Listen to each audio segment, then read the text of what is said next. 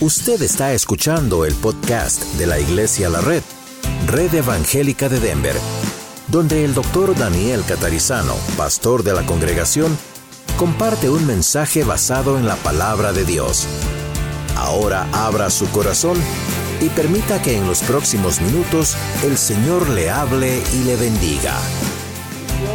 la iglesia que estaba en Jerusalén y todos fueron esparcidos por las tierras de Judea y de Samaria, salvo los apóstoles.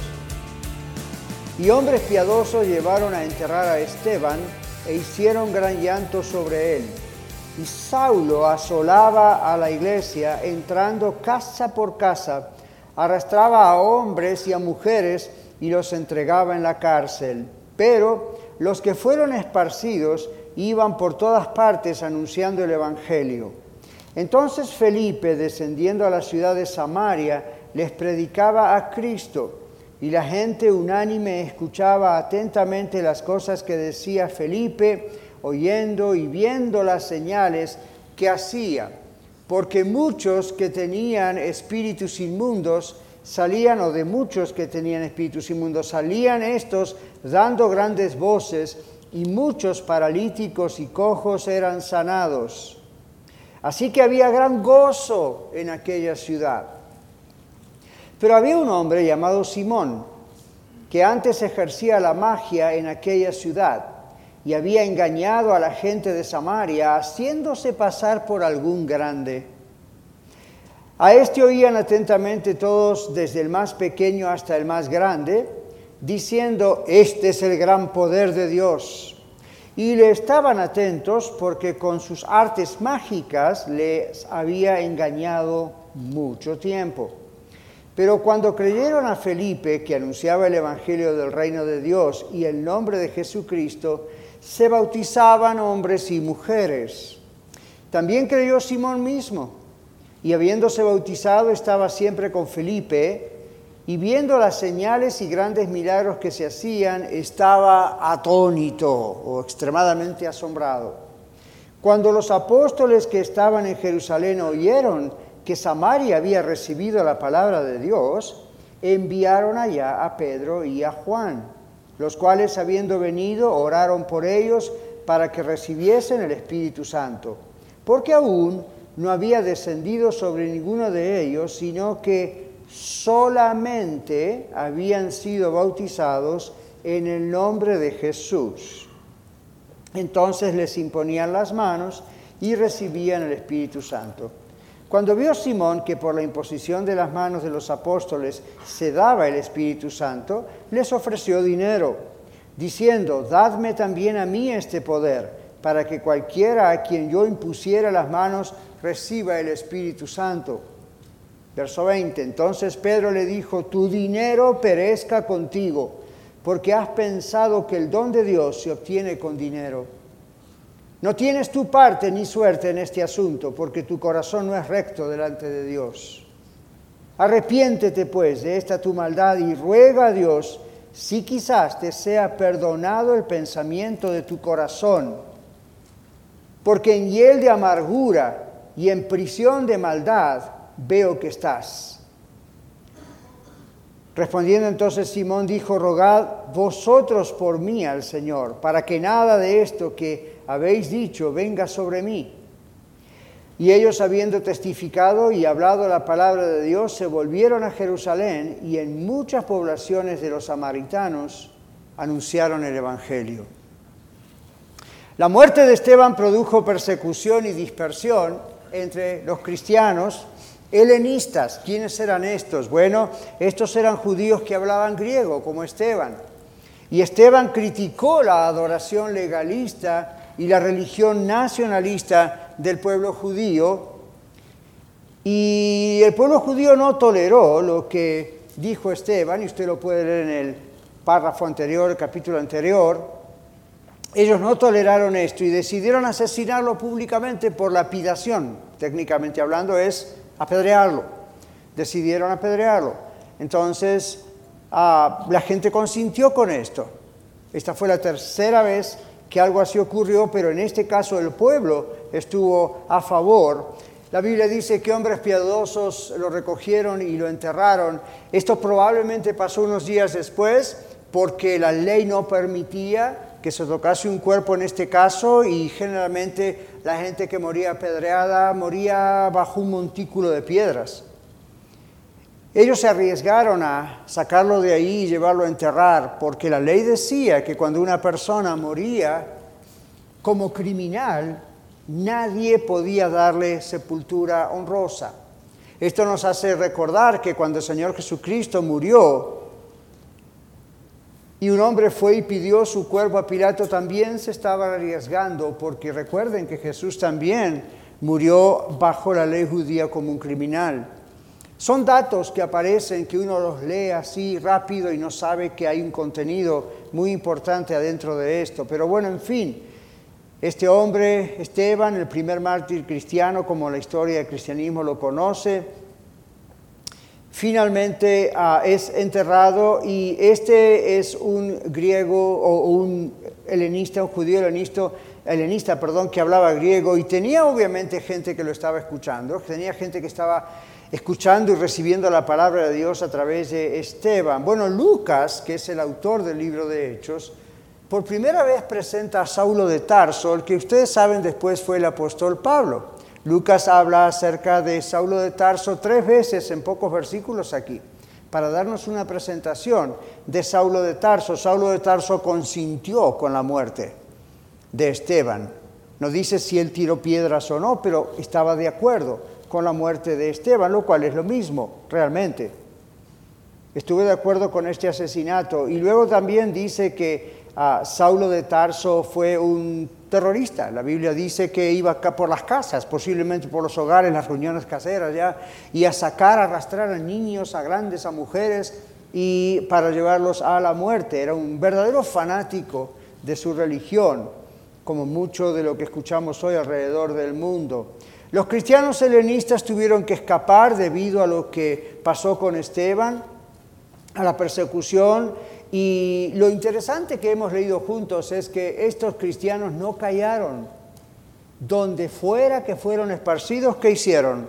Continuaron testificando, continuaron hablando de la palabra de Dios. Y ellos fueron por las regiones de Judea y de Samaria, cumpliendo de esta manera la orden del Señor Jesús. Tiempo atrás, antes de morir, el Señor Jesús había dicho, Recibiréis poder cuando venga sobre ustedes el, Espíritu Santo y me seréis testigos en Jerusalén, en Judea, en Samaria y hasta lo último de la tierra. Hasta este momento todo fue en Jerusalén. La iglesia estaba solamente en Jerusalén. Había algunos creyentes por aquí, por allá esparcidos, pero en realidad la iglesia estaba en Jerusalén. Este evento de la persecución obliga a estos cristianos a salir de la ciudad. Y luego dice, excepto o salvo los apóstoles. Y quizá usted lo lea y dice, ¿qué pasó con los apóstoles? Porque tendrían que haber sido los primeros a escapar, porque eran los apóstoles, gente muy conocida ya ese tiempo. Bueno, los apóstoles no eran helenistas. Entonces ahí en ese momento hubo una oportunidad, si se quiere, para que los apóstoles quedasen ahí un tiempo más y los demás tuviesen que escapar. Pero lo importante aquí es que cuando ellos salieron, continuaron predicando el Evangelio. Les doy otro dato importante. Aquí Lucas utiliza para nosotros en español la palabra fueron esparcidos. En el griego, en el cual fue originalmente escrito esto, la palabra esparcir es la palabra, la misma palabra que se usa para semilla o seed. Y esto es importantísimo. El Evangelio es la semilla de la palabra de Dios, dijo el Señor Jesús en su famosa parábola de los terrenos, ¿verdad? O las, o las semillas en diferentes tierras. Y luego el esparcir es la idea de esparcir y arrojar semillas en el campo. Y eso es lo que usted y yo hacemos cada día cuando de alguna manera u otra hablamos del Señor a alguien, testificamos del Señor a alguien, estamos esparramando la semilla. Y si algún día viniese una persecución y tuviésemos que escapar de este lugar, los que somos realmente de Cristo, no podemos dejar de decir lo que hemos experimentado. Lo que hemos visto y oído, dijeron los apóstoles. Entonces, bueno, eso fue lo que ellos hicieron. Ahora, Eh, ya Samaria había escuchado algo del Evangelio. Si ustedes no vayan ahora, pero si los que están apuntando, apunten en Juan capítulo 4. En Juan capítulo 4, el Señor Jesús mismo se encuentra con una persona que ustedes conocen muy bien, la mujer samaritana. Y en el pozo de Jacob se encuentra con la mujer samaritana, le habla acerca de quién es él, el verdadero Mesías, y, y, la mujer se, digamos, se convierte a Cristo, sale al pueblo, le dice a todo el mundo, el pueblo viene a Jesús, le pide a Jesús que se quede, Jesús quedó como tres o cuatro días allí y mucha gente se convirtió. Así que para la época en que Felipe va a Samaria, no mucho tiempo después posiblemente, había algunos creyentes, no había una iglesia, había algunos creyentes, pero los judíos helenistas estaban confundidos. Allá por el año 722 a.C. habían sido cautivos o llevados al cautiverio del reinado de Asiria. Pero no todos fueron al cautiverio, algunos lograron permanecer en esa región de Samaria. ¿Y qué pasó? comenzaron a casarse con canaanitas, algo que la ley judía prohibía. Dios les había prohibido que se mezclasen con pueblos extranjeros porque siempre eso iba a traer idolatría. Finalmente, bueno, eso fue lo que pasó. 700 años donde ellos empezaron a mezclar con estos pueblos gentiles y empezó a haber idolatría. Y entonces el pueblo judío, los que después quedaron en Jerusalén, no andaban muy bien con esta gente. ¿Recuerdan otra vez en Juan 4 cuando está la mujer samaritana y, Juan aclara, judíos y samaritanos no se tratan entre sí? ¿Por qué? Bueno, porque unos eran judíos y los otros eran mezclados. ¿Ok? Entonces, ¿qué pasó? Ahí había mucho conflicto. Otro conflicto que había por tantos años era el lugar del templo. Los samaritanos dijeron, bueno, aunque nosotros nos mezclamos, y es cierto, ah, pero seguimos siendo el pueblo de Dios. Entonces tomaron el Pentateuco, que es el Pentateuco, los primeros cinco libros de la Biblia, Génesis, Éxodo, Levítico, Número, de Deuteronomio. Ellos hicieron su propia versión de algunas cosas allí. Luego edificaron un templo en, en Monte Gerizim. Y ese es el monte donde posiblemente cerca estuvo el encuentro de Jesús y la mujer samaritana. ¿Cómo sabemos eso? Recuerde que la mujer samaritana dice a Jesús, ustedes los judíos dicen que tenemos que adorar a Dios en Jerusalén, específicamente en el templo de Jerusalén. Nosotros aquí decimos que debemos adorar a Dios en este monte. ¿Qué quiso decir la mujer? En aquellos años, mientras ellos estuvieron allí, los samaritanos edificaron otro templo a Dios para competir con el templo de Jerusalén. Y ellos dijeron, Dios está con nosotros. Y los judíos decían, Dios está con nosotros. Y los judíos decían, Dios solamente acepta, adoración en el templo de Jerusalén. Los samaritanos decían, no, es en el templo del monte Gerizim de Samaria, que ya estaba posiblemente destruido en esa época. Jesús dice, mujer, ni acá ni allá. ¿Recuerdan eso? Los verdaderos adoradores adoran a Dios en espíritu y en verdad, porque así es necesario que los verdaderos adoradores adoren a Dios. Le dijo Jesús a la mujer, llegará un día que ni en este monte ni en el de Jerusalén. Bueno, en el año 70 después de Cristo, los romanos destruyeron el templo de Jerusalén. Se cumplió. Ni acá ni allá. Y hoy en día ustedes somos parte de ese cumplimiento. ¿Por qué? Porque no es un lugar, un edificio, un monte, un barrio, un país. Es en espíritu y en verdad. Dios dice, los que adoran a Dios de verdad, le adoran donde quiera que estén, en espíritu y en verdad es necesario que le adoren. Recién escuchamos el testimonio de esta hermana, ella que estaba ya esperando sus papeles, ¿y qué hizo? Empezó a hablar a otros de Cristo. Siguió adorando donde estaba. No dijo, voy a esperar hasta que me den la visa y cuando llegue otra vez a Estados Unidos voy otra vez a ir a la iglesia. No, adoró donde estaba. Y todos adoramos donde estamos. Nuestro cuerpo es templo del Espíritu Santo. No necesitamos un lugar fijo, aunque es cómodo tenerlo, pero nosotros. Entonces, todo esto es el contexto de esta evangelización en Samaria. Ahora, ah, Es importante recordar estos detalles por lo que sigue adelante. Felipe, ¿quién fue Felipe? Felipe fue uno de los siete diáconos. Si usted no lo haga ahora, pero apunte, Hechos capítulo 6 es donde los apóstoles eligen, junto con la congregación, siete hombres, todos helenistas curiosamente, siete hombres para servir. Hasta el momento había doce apóstoles, Recuerda la historia de Matías, reemplazante de Judas Iscariote. Y todo venía bastante bien, pero la congregación era lo que llamaríamos modernamente una mega iglesia, una mega church. Entonces había miles y miles de personas. Y naturalmente, cuando hay mucha gente, hay cosas que a veces salen un poquito de control y algo tiene que suceder para corregirse, ¿verdad que sí? Aquí nosotros en la red, en las tres congregaciones, juntamos todo y tenemos bastantes personas en poco tiempo. Entonces no me asusta cuando yo veo que alguna cosa se va de control. No se asusten si eso ocurre. No se asuste si de pronto usted dice, ¿por qué esta persona está haciendo esto cuando no le corresponde? Porque en realidad hay otro líder que tiene que hacer eso. Y a lo mejor usted viene y me dice, pastor, esto, ok. ¿Qué les digo yo siempre? Santo problema. Y usted dice, ¿cómo es que es un santo problema?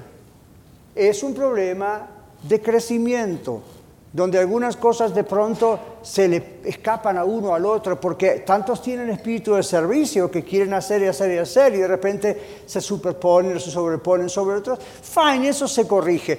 Mis hermanos, yo prefiero tener que tratar de corregir eso que llorar todos los días y decir, nadie quiere servir. ¿Verdad? Gracias por su entusiasmo, pero eso es lo que yo siento. Entonces, aquí pasaba algo muy interesante.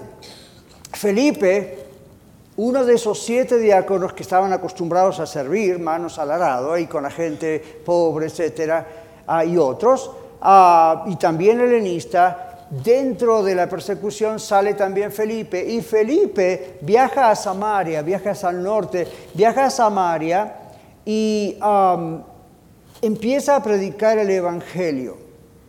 Entonces, ah, dice aquí el texto que Felipe les predicaba a Cristo, igual que hizo la mujer samaritana. ¿Por qué? Porque yo les comenté antes que los samaritanos hicieron su propio templo, ¿se acuerdan?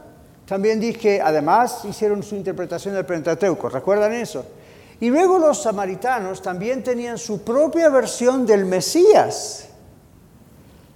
Tenían su versión de quién era el Mesías. Otra vez, Juan 4. Jesús se encuentra con la mujer samaritana y la mujer samaritana le dice a Jesús, sabemos que ha de venir el Mesías. Y usted dice, ajá, la mujer sabe. No, no, no, no. Los samaritanos sabían que iba a venir un Mesías, pero ellos tenían su propia versión del Mesías. Jesús les aclara quién es realmente el Mesías, cuál era realmente la función del Mesías, y en un momento, cosa rara que no hacía mucho Jesús, cuando la mujer samaritana dice del Mesías, ¿qué le dice Jesús? Yo soy el que habla contigo. Y la mujer tiene que haberse sorprendido porque el concepto que ellos tenían como samaritanos era diferente. Bueno, cuando Felipe viaja a Samaria, cuando usted ve conmigo que Lucas, el autor de Hechos, inspirado por el Espíritu Santo, dice y les predicaba a Cristo, usted dice, bueno, yo haría lo mismo. Ya, pero hay una diferencia. Les predicaba a Cristo, el verdadero Cristo de la Biblia, el verdadero Cristo que se anunciaba de Génesis a Malaquías no cualquier Cristo. Ahora dígame una cosa, ¿usted acaso hoy, aún en Denver alrededores, no sabe que hay personas que creen en Cristo, pero no es realmente el Cristo de la Biblia? Y usted dice, bueno, sí, porque creen que murió, que nació en Belén de la Virgen María. No, no, no me refiero a eso. ¿No sabe usted que algunos no creen que Jesucristo es Dios? que creen que el Padre creó a Jesús, que antes no existía. Si no lo sabe, venga a pelear conmigo a Radio Luz todo el tiempo, porque siempre vienen esas cosas. Hoy estamos viviendo ese tiempo. hay mucha gente llamada cristiana, pero no cree en Cristo tal cual la Biblia lo presenta. Tienen su versión de Cristo. Así que estoy en buena compañía con Felipe. Muy bien. Dice aquí que les predicaba Cristo. ¿Quién realmente es Cristo? Pedro hizo lo mismo en Pentecostés. Cuando llega el día de Pentecostés, el Espíritu Santo desciende. De pronto Pedro, que había negado a Jesús no hacía muchos días atrás, tiene un valor sobrenatural. Eso es un fruto del Espíritu Santo en una persona. Y empieza a predicar, no con odio, no con rencor, no con condenación, pero es clarito al predicar. ¿Y qué hace? Predica a Cristo. Y en un momento dice, este Jesús de Nazaret que ustedes crucificaron, Dios le ha hecho Señor y Cristo. Y la gente dijo, este era nuestro vecino. ¿Cómo puede ser Dios? Y Pedro dice, este es Dios, el Mesías que iba a encarnarse, es Él. Por eso cuando bautizó, insistió en el bautismo en el nombre de Jesús. No dijo que no bautizara en nombre del Padre, el Hijo y el Espíritu Santo. Jamás Pedro contradeciría algo que Jesús ordenó. ¿Están de acuerdo? Y si no están de acuerdo, lo siento, esto es lo que dice la Biblia. Jamás, jamás Pedro contradeciría a su maestro, al, Señor, al Mesías, pero hace un énfasis para que se den cuenta que al ser bautizados incluyendo el nombre de Jesús, están declarando quién es Jesucristo. Están declarando que no es un Mesías político como ellos esperaban que lo librase de Roma, del imperio. Este es Dios como Isaías lo profetizaba en su libro y ellos lo sabían muy bien. Felipe hace lo mismo, Pedro hace lo mismo, Jesús hizo lo mismo con la samaritana. Observen cómo está entrelazado todo esto, es muy importante. Pero bueno, seguimos adelante. Él predicaba a Cristo y la gente fue atraída a la predicación de Felipe y también fue atraída a los milagros. Imagínense, la gente se sanaba, cojos eran sanados, paralíticos eran sanados, y esto ocurre mucho en la Biblia. La predicación es acompañada por la transformación de esas vidas, es lo que la palabra hace, y es acompañada por milagros. Y usted dice, pastor, nosotros nos gustaría ver milagros en la red. Bueno, venga más seguido. Venga los jueves a orar. Esto que vimos de la hermana es un milagro, bajo las condiciones. Hemos tenido gente aquí que ha sido sanada de cáncer. Alguno está presente aquí, yo lo estoy viendo. Hemos tenido aquí gente que ahora, usted quizá no se enteró, ¿sabe por qué? O porque no estuvo aquí o porque no hacemos un show del asunto. La gloria se la damos al Señor. Entonces no es, oh, ¿y quién oró? Todos oramos. Unos más, otros menos. Todos fuimos parte de esto de alguna manera. La gloria se la tiene que llevar el Señor. Pero Dios siempre hace estas cosas de una forma o de otra cuando buscamos realmente su rostro y oramos. Bueno, en Filipo, perdón, en Samaria, Felipe era usado por Dios para hacer milagros, Dios los hacía. Pero yo quiero contarles algo rápido aquí. Ah, ¿Qué pasa cuando hay señales y milagros? Los milagros, dijo una persona, un teólogo, los milagros pueden asistir a la fe, pero nunca pueden sustituir la fe. Se lo digo de nuevo. Los milagros pueden ayudar a la fe, pero no pueden sustituir la fe. En otras palabras, una persona puede ver señales, prodigios, milagros, y eso puede ayudarle a tener fe, pero hasta ahí. Si los milagros, en vez de ayudarnos a tener fe, son todo lo que buscamos, se transforman en un obstáculo para la fe. Porque entonces la persona dice, si no veo milagros no tengo fe. Entonces los milagros asisten, ayudan, pero nunca pueden ser un obstáculo. Cuando la concentración es en los milagros, por eso Dios para los milagros a veces, yo veo, porque terminan siendo un reemplazo de la fe y eso no puede ser. Bueno, en unos momentos vamos a ver que esto fue el problema también en parte de Simón el Mago. Pero los habitantes de Samaria recibieron el Evangelio con gozo, ¿verdad? Nuestra hermana decía, las damas tienen que estar, un cristiano tiene gozo cuando recibe a Cristo. Eso no significa estar todo el tiempo cantando, significa que tiene gozo en su corazón. Ser cristiano no es entrar en un funeral. La reverencia no significa estoy en un velatorio, en un funeral. ¿ok? Sí, hay, gozo en el corazón y es una de las demostraciones que usted conoce a Cristo. Bueno, ¿qué pasó con este gozo? Más adelante, no vamos a ir ahora ahí, pero más adelante está la famosa historia de Felipe y el etíope eunuco. ¿Recuerdan esa historia? Funcionario de la reina Candace de Egipto. Y lo que nos dice fue que después que el eunuco creyó, este funcionario del gobierno, creyó y fue bautizado, tuvo gozo. Es una de las primeras experiencias que uno tiene al conocer a Cristo. Pero volvamos a Simón. ¿Qué pasó con este hombre Simón? La conversión de Simón no fue sincera y este es el punto, preste atención porque aquí este es el punto al que tenemos que llegar que tiene que ver con el avivamiento. La conversión de Simón el mago, todos sabemos que es un mago, sus trampas, sus cosas asombraban a la gente. La conversión de él no fue realmente una conversión por lo que dice el texto. Simón creyó e inclusive fue bautizado, observe eso.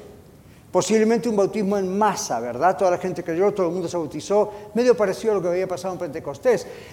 Muchos autores llaman a este hecho el Pentecostés samaritano, porque de veras esto fue algo maravilloso. Ahora, ¿qué pasó con Simón el mago? A Simón le atrajeron los milagros, ¿se dio cuenta? Lucas dice, seguía a Felipe por todos lados. Yo como predicador sé lo que es, no aquí en Denver, porque bueno, esto es una ciudad muy grande, ¿verdad? Pero en algunos pueblos que he estado, y uno está un, rato así, de repente alguien que lo sigue, es la sombra de uno. Uno tiene ganas de decirle, ah, no tiene ganas de ir a dormir o va a seguir conmigo donde yo voy a dormir. O... Hay gente que tiene tanto entusiasmo que se le pega a uno. Ahora imagínense, este hombre, Simón, vio a Felipe, recuerden que era un mago, y seguía a Felipe, admirado de todos los milagros y las señales y el poder de Dios, y lo seguía por todas partes. Cuando Lucas, el autor de Hechos, comenta, comenta, comenta esto, Fíjese que no está diciendo que Simón se entregó a Cristo, dice, también Simón creyó y fue bautizado. Parece que Simón vio un nuevo poder que no conocía y pensó que serían nuevas artes mágicas que él podía tener y eso lo harían rico y famoso si pudiese aprender cómo hacer estas cosas de poner la mano sobre la gente y que recibiesen el Espíritu Santo. Bueno, pero ¿quién llega a, Samaria? Pedro y Juan. Y usted dice, Pedro y Juan fueron para vigilar a ver si Felipe estaba haciendo buen trabajo. No, señores. Pedro y Juan hicieron lo que hoy en día se hacen los avivamientos. La iglesia en Jerusalén escuchó de, digamos, este avivamiento en Samaria y envió a Pedro y Juan para ayudar a Felipe. Hermanos, por eso yo les digo a ustedes, afírense bien, pongan su casa en orden, su matrimonio en orden, sus hijos, porque Dios de pronto manda un avivamiento y los necesitamos a todos ustedes.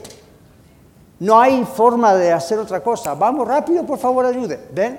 Entonces, los dos apóstoles, Pedro y Juan, son enviados, no fue cualquiera, ¿ven? Son enviados por la iglesia en Jerusalén. Por favor, vayan a Samaria, escuchamos reportes del avivamiento que estaba. Felipe va a necesitar ayuda. Cuando ellos llegan ahí, hemos leído juntos, se encontraron con que había algunas cosas que arreglar. La iglesia envió a estos ah, y una de las cosas que dice Lucas, el autor de Hechos, es, se dieron cuenta que los que habían sido bautizados por Felipe, de todas maneras aún no habían recibido el Espíritu Santo.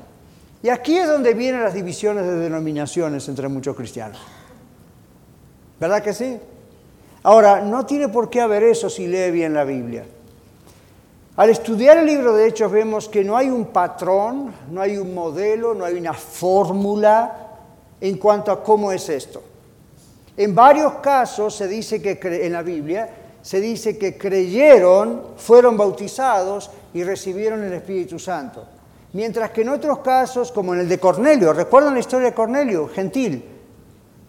Cornelio y su familia y sus amigos, cuando llamaron a Pedro para escuchar el Evangelio, primero recibieron el Espíritu Santo, dice la Biblia, y luego fueron bautizados. Hmm. ¿Será que la Biblia se contradice? No, la Biblia nunca se contradice. Nos está poniendo los diferentes casos para que usted y yo no nos contradigamos y pensemos, oh, primero es esto, después esto. Dios se mueve como Él quiere. Los elementos tienen que estar ahí, pero Dios lo hace como Él quiere. Entonces aquí está para que usted sepa qué hacer cuando le vienen con estos problemas, ¿ok? Entonces aquí dice que en este caso todavía no habían recibido el Espíritu Santo. Entonces, ah, el Espíritu Santo siempre está eh, conectado a la salvación, a la conversión. El Espíritu Santo viene en el momento que usted recibe a Cristo. Es más, Él es el que le convence que usted necesita a Cristo. No es su cabecita y su inteligencia, ni la mía. Entonces, cuando uno acepta a Cristo, Dios no se divide en diferentes partes. Cuando él acepta, usted acepta a Cristo, el Espíritu Santo viene.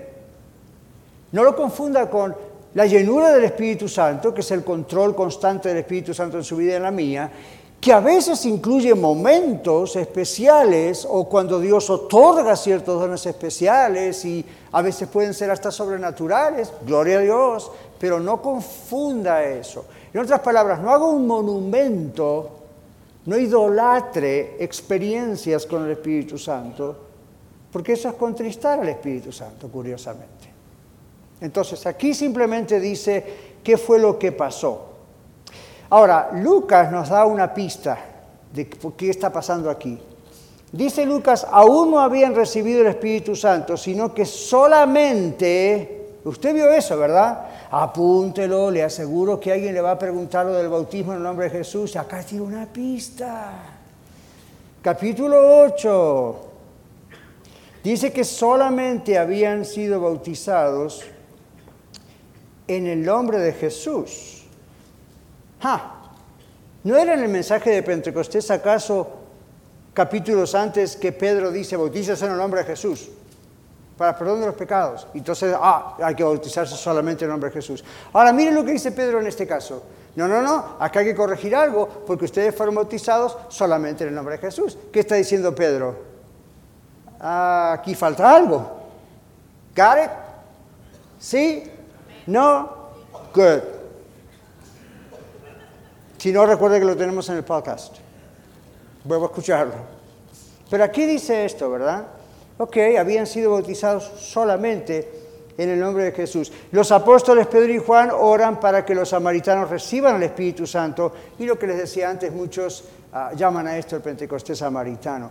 Otra cosa curiosa, no dice cómo o qué ocurrió, solamente dice que pusieron sus manos sobre ellos, recibieron el Espíritu Santo. No dice que hablaron en lenguas, no dice si profetizaron, no dice si se cayeron al suelo, no dice si tuvieron visiones y sueños, solamente dice recibieron el Espíritu Santo.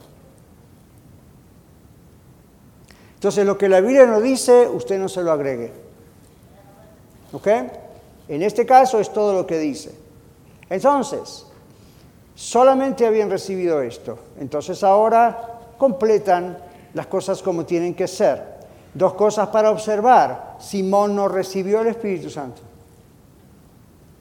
se da cuenta que aquí no dice que Simón recibió el mago el Espíritu Santo. Aunque ya era creyente y se había bautizado, Simón observó todo eso. Lucas no dice cómo se manifestó el Espíritu Santo, pero tampoco dice cómo ¿Qué pasó con Simón? Lo muestra como un espectador. Y observe lo que dice. Simón quiso comercializar con el poder del Espíritu Santo. Simón ofreció dinero, deme a mí el poder. ¿Cuánto quieren? Ah, what? Wow. Simón quiso comercializar con el Espíritu Santo y su poder. Simón imaginó las posibilidades de hacerse más famoso, de hacerse rico con ese poder del Espíritu Santo. Eso demostró que no era convertido, su corazón no, era transformado, porque nadie que es convertido piensa una cosa así. Y si se le pasa por la cabeza, enseguida tiene convicción del mismo Espíritu Santo y se arrepiente. ¿Qué estoy pensando? Perdón, Señor. No. Él dijo, ok, esto me gusta. Y lo vio con los ojos de un mago, lo vio con los ojos de un comerciante. Vamos llegando al núcleo. La Biblia muestra el amor al dinero y la avaricia como las fuerzas más destructivas para cualquier persona. ¿Recuerda a Ananías y Zafira? Como que es triste ver el relato de Ananías y Zafira. Todo venía tan bien. Todo era maravilloso, todos se amaban increíblemente. hermano Cristian leyó antes el texto de estaban unánime juntos. Y de repente aparecen estas cosas como Ananías y Zafira. Pero dice la Biblia que Ananías y Zafira mintieron al Espíritu Santo. Y Pedro les dice, no tenían necesidad de traer esto aquí, esta ofrenda aquí. Pero si la traen, no digan que este fue el precio cuando ustedes saben que es mentira. Así que ahí estuvo el problema. Pero ese es raíz de todos los males, es el amor al dinero. ¿Recuerdan? En Timoteo la Biblia dice eso. El cual codiciando algunos fueron traspasados de muchos dolores. Traspasados de muchos dolores. Y Pedro le dice a Simón, tu alma está en hiel de amargura Básicamente el mismo problema. Simón quiso manipular el Espíritu Santo. Seguramente vio la posibilidad de llegar a la fama y a más dinero por medio de hacer milagros. Simón no vio la humildad de Felipe, Pedro y Juan al ser usados por Dios en milagros y en la palabra. Hermanos, no es posible manipular al Espíritu Santo porque el Espíritu Santo no está sujeto a nuestra voluntad. Nosotros estamos sujetos a la voluntad de Él.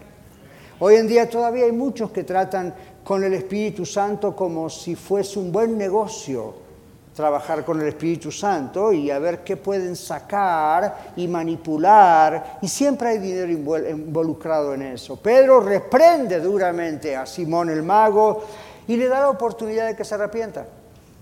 Primero lo, casi, casi, casi, casi lo maldice. No lo maldijo, pero casi.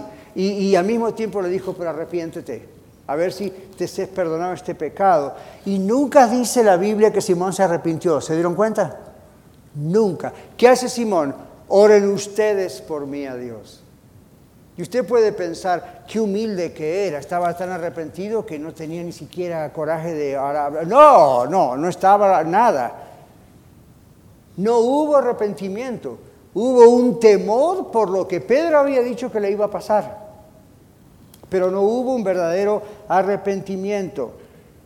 Ahora, muchos vienen a Cristo, al Evangelio, a una iglesia, igual que Simón. No digo que sean brujos o magos, unos sí, otros no, pero vienen, vienen a ver qué, van al Evangelio, van a Cristo, a ver qué le puedo sacar de bueno a todo esto, en qué me puede beneficiar todo esto, qué puedo obtener de todo esto. Otros, ¿cómo llegan al Evangelio? No digo solamente a la iglesia, sino al Evangelio de Cristo. Por herencia. Mi papá es cristiano, mi mamá es cristiana, de pequeño me llevaron a la iglesia, pues, ok, yo soy cristiano. Y a veces los papás y las mamás, ¿qué hacemos? Te tienes que bautizar, te tienes que bautizar, te tienes que bautizar. Pastor, acá está, hay que bautizarlo. Y nosotros acá tenemos clase de bautismo, si además de un niño le tenemos que decir, sorry, you're not ready. Y los niños nos han dicho, no, es cierto, yo no entiendo lo que, pero mi mamá quiere que me bautice. Pero tú, tú comprendes que eres pecador, tú comprendes que, you el infierno, tú comprendes el castigo, la ira que vendrá, tú, tú comprendes quién es Cristo, qué hizo Cristo. No. Pero mi papá me dijo que tengo que bautizar. Sorry, not gonna happen. ¿Ven? Entonces, ah, esto es muy serio. Uno se bautiza como una expresión pública y una ordenanza que Jesús dejó cuando somos ahora de Cristo. Pero como algunos piensan que el bautismo es para la salvación, pues al agua lo antes posible. Pues si es por eso, cuando nazca, antes de salir del hospital, métalo al agua y bautícelo. Entonces la Biblia dice, no, no, no, el bautismo es para una persona que reconoce sus pecados, no Simón el mago no Simón el mago. Entonces ahí aprendemos por qué venimos al Evangelio, a los pies de Cristo. ¿Qué, nos motiva venir a los pies de Cristo? Es la convicción de pecado y pecado, entendemos, es violar la ley de Dios. No solo los mandamientos, ¿no? pero digamos todo eso. Eh, ¿Comprendemos lo que es pecado? Yo le digo esto, si usted no comprende lo que de verdad es pecado, es muy difícil que usted sea salvo o que llegue a la salvación.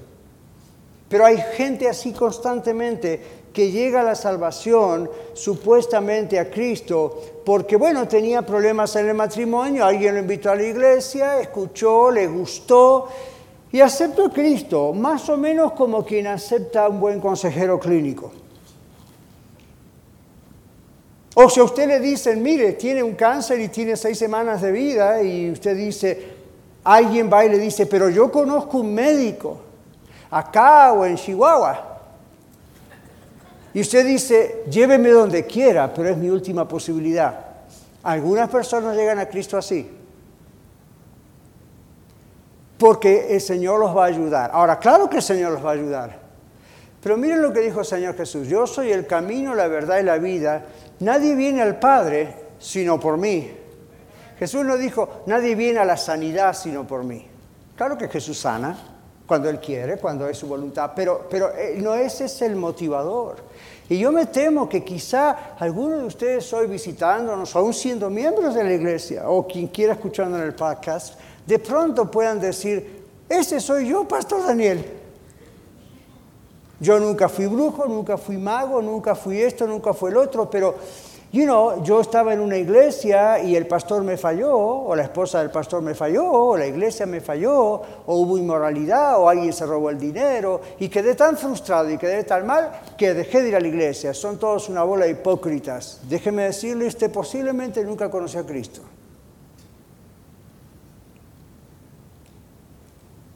Silencio en la sala. Dice, pastor, ¿cómo se atreve a decir eso? Bueno, me tengo que atrever a decírselo por su propio bien. Yo también he tenido frustraciones en mi vida con iglesias, con pastores. Y déjeme decirle un secreto, los pastores tenemos más frustraciones que todos los miembros de la iglesia juntan si se habla de frustraciones. Siempre tratamos con gente, prácticamente todos los días, siempre escuchamos cosas raras, siempre escuchamos gente que, para cualquier lado. ¿Por qué no nos vamos? Ahora piénselo usted. Ahora, hay cosas que tienen su punto en una iglesia donde uno dice hasta acá. Falsa doctrina, no hay arrepentimiento, ok, fine, escape de ahí. Pero si no ese es el caso y usted simplemente anda de lugar en lugar buscando algo que le satisfaga y que la respuesta sea la respuesta que usted quiere escuchar, bienvenido al club de Simón el Mago. Y usted dice, pero me bauticé, so what? ¿No se bautizó Simón el mago? ¿Y qué me cuenta de Judas Iscariote?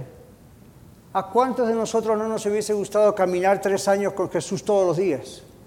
Sin embargo, Judas nunca fue salvo. Judas, you know, ahí lo tuvo cara a cara al Señor y sin embargo negó a Jesús.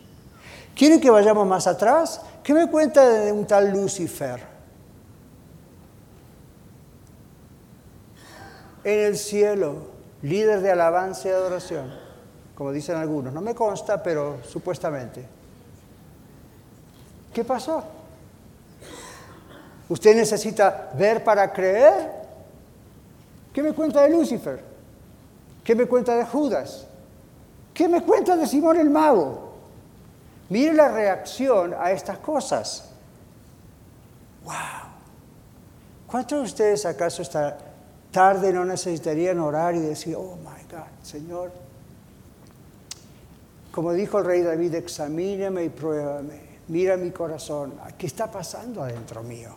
¿De veras te conozco o cualquier viento de por aquí, por allá me tira, me aparta, me duele? O Confieso, Señor, que algún día, tal vez hace años, llegué a los pies de Cristo, dejé de ser católico, dejé de ser budista, dejé de ser know, maometano, dejé de ser hindú, dejé de ser ateo, dejé de no tener nada y ahora soy cristiano. Pero honestamente, Señor, yo no sé si tú vienes hoy, si yo voy a cielo contigo. No sé. Porque lo que estoy escuchando esta tarde es que yo vine por conveniencia que yo vine por necesidad a Cristo, que yo vine para que usarte como un médico, y Él es el médico, usarte como un consejero psicólogo, y Él es todo eso y mucho más, pero nunca me di cuenta del peligro en el que estaba por ser un pecador perdido. Pero ahora me doy cuenta, te pido perdón y recibo a Jesucristo como mi único y suficiente Salvador y a partir de hoy borrón y cuenta nueva, aunque haya sido pastor. No importa. Es preferible llegar al momento de la verdad que vivir el resto de su vida en una mentira. Mateo 7:21 dice, Señor, no todo el que me dice, Señor, Señor, entrará en el reino de los cielos, sino el que hace la voluntad de mi Padre que está en el cielo. En aquel día muchos me dirán, Señor, Señor, en tu nombre echamos fuera demonios, en tu nombre pusimos la mano sobre los enfermos. Y Jesús le dirá a muchos de ellos, apártense de mí, yo no los conozco, nunca los conocí. ¿Se da cuenta? No se deje llevar por lo que escucha y lo que ve. Ah, abra su corazón a Cristo. Es, preferible pasar un poco de vergüenza o pena para decir, wow, yo estaba equivocada, equivocado, pero ahora sí quiero recibir a Cristo. A mí, hermano, hermana, es preferible eso antes que usted siga en un engaño y cuando llegue el día final, Dios lo mire y le diga, yo no te conozco. Es preferible esto. Vamos a cerrar nuestros ojos, vamos a orar. Dios le está dando la oportunidad para que usted le permita al Señor examinar su corazón. Dígaselo en sus propias palabras. Yo no estoy aquí para hacerle dudar de su salvación, pero estoy aquí en el nombre del Señor para que usted reflexione y examine y le digas al Señor, examíname mi corazón, como dijo David. Pruébame, ve si hay camino de perversidad guíame por el camino recto. No está hablando de moralidad o buena conducta o mala conducta. Está diciendo, Señor, ¿soy o no soy salvo? Quiero saberlo. Y si no estoy seguro, te pido perdón por mis pecados. Yo he violado tu ley como todo ser humano, mas no quiero vivir más así. Gracias por traerme al Evangelio, quizá por un problema matrimonial o con los hijos o de salud o lo que sea. Pero reveras, ahora quiero tener un verdadero encuentro con Cristo. Eso es un avivamiento. Eso es un avivamiento. Señor, gracias en esta tarde por la posibilidad que nos das de arreglar cuentas contigo. Avívanos, Señor, despiértanos, Señor. Aún aquellos que sabemos que tú has venido a nuestro corazón, te pedimos, Señor, que nos perdones, quizá por tomar livianamente estas cosas. Gracias por esta historia de tu palabra que es tan verdadera, tan real. Yo pido, Señor, que los que están aquí presentes, si alguno todavía no te conoce, dale la oportunidad de de verdad conocerte. Quizás, Señor, varios aquí o escuchando en la grabación estarán pensando, yo conozco mucho de Dios, ya conozco de Cristo. Y tú les estás diciendo, yo quiero que me conozcas a mí, no solo de mí, acerca de mí. Oh Padre, avívanos en el nombre de Jesús, salva Salva, Señor, en este momento. Recibe las oraciones de aquellos que te están pidiendo, perdóname, Señor. De oídas te había oído, mas ahora mis ojos te ven, por lo tanto me arrepiento. Recibo a Jesucristo. Declaro que Jesucristo, como dice tu palabra, es el Hijo de Dios, es Dios hecho hombre para morir por mí en la cruz cargar con todos mis pecados y resucitar al tercer día para justificarme delante de ti. Gracias, Padre. Gracias, Señor Jesús, por venir del cielo a morar a la tierra unos años y pagar por mí. Gracias por estar preparando un lugar para mí de donde vendrás a buscarme yo no quiero tener ninguna duda de eso. Quiero vivir para ti, quiero vivir alabándote, quiero vivir con este gozo que los samaritanos y el etíope eunuco tuvieron Señor, no permitas que viva de otra manera. Esto es lo que tú has prometido. Si en mi corazón hay depresión, hay soledad, hay amargura, hay odio, hay rencor, Señor, perdóname, estoy igual que Simón en hiel de amargura, en prisión de maldad, aún bautizado. Perdóname, Señor, me rindo a tus pies. Señor, yo perdono a todas las iglesias que de alguna manera en el pasado me hayan hecho daño. Perdónalos, perdóname y ayúdame siempre a ser una prenda de paz, ahora en este lugar. Y a poner mis ojos en ti, oh Señor, todo el tiempo. En el nombre de Jesús. Gracias por tu don maravilloso de tu Espíritu Santo que está obrando en mi vida en este momento. Amén. Muchas gracias por escuchar el mensaje de hoy. Si tiene alguna pregunta en cuanto a su relación personal con el Señor Jesucristo o está buscando unirse a la familia de la Iglesia La Red, por favor no duden en contactarse con nosotros.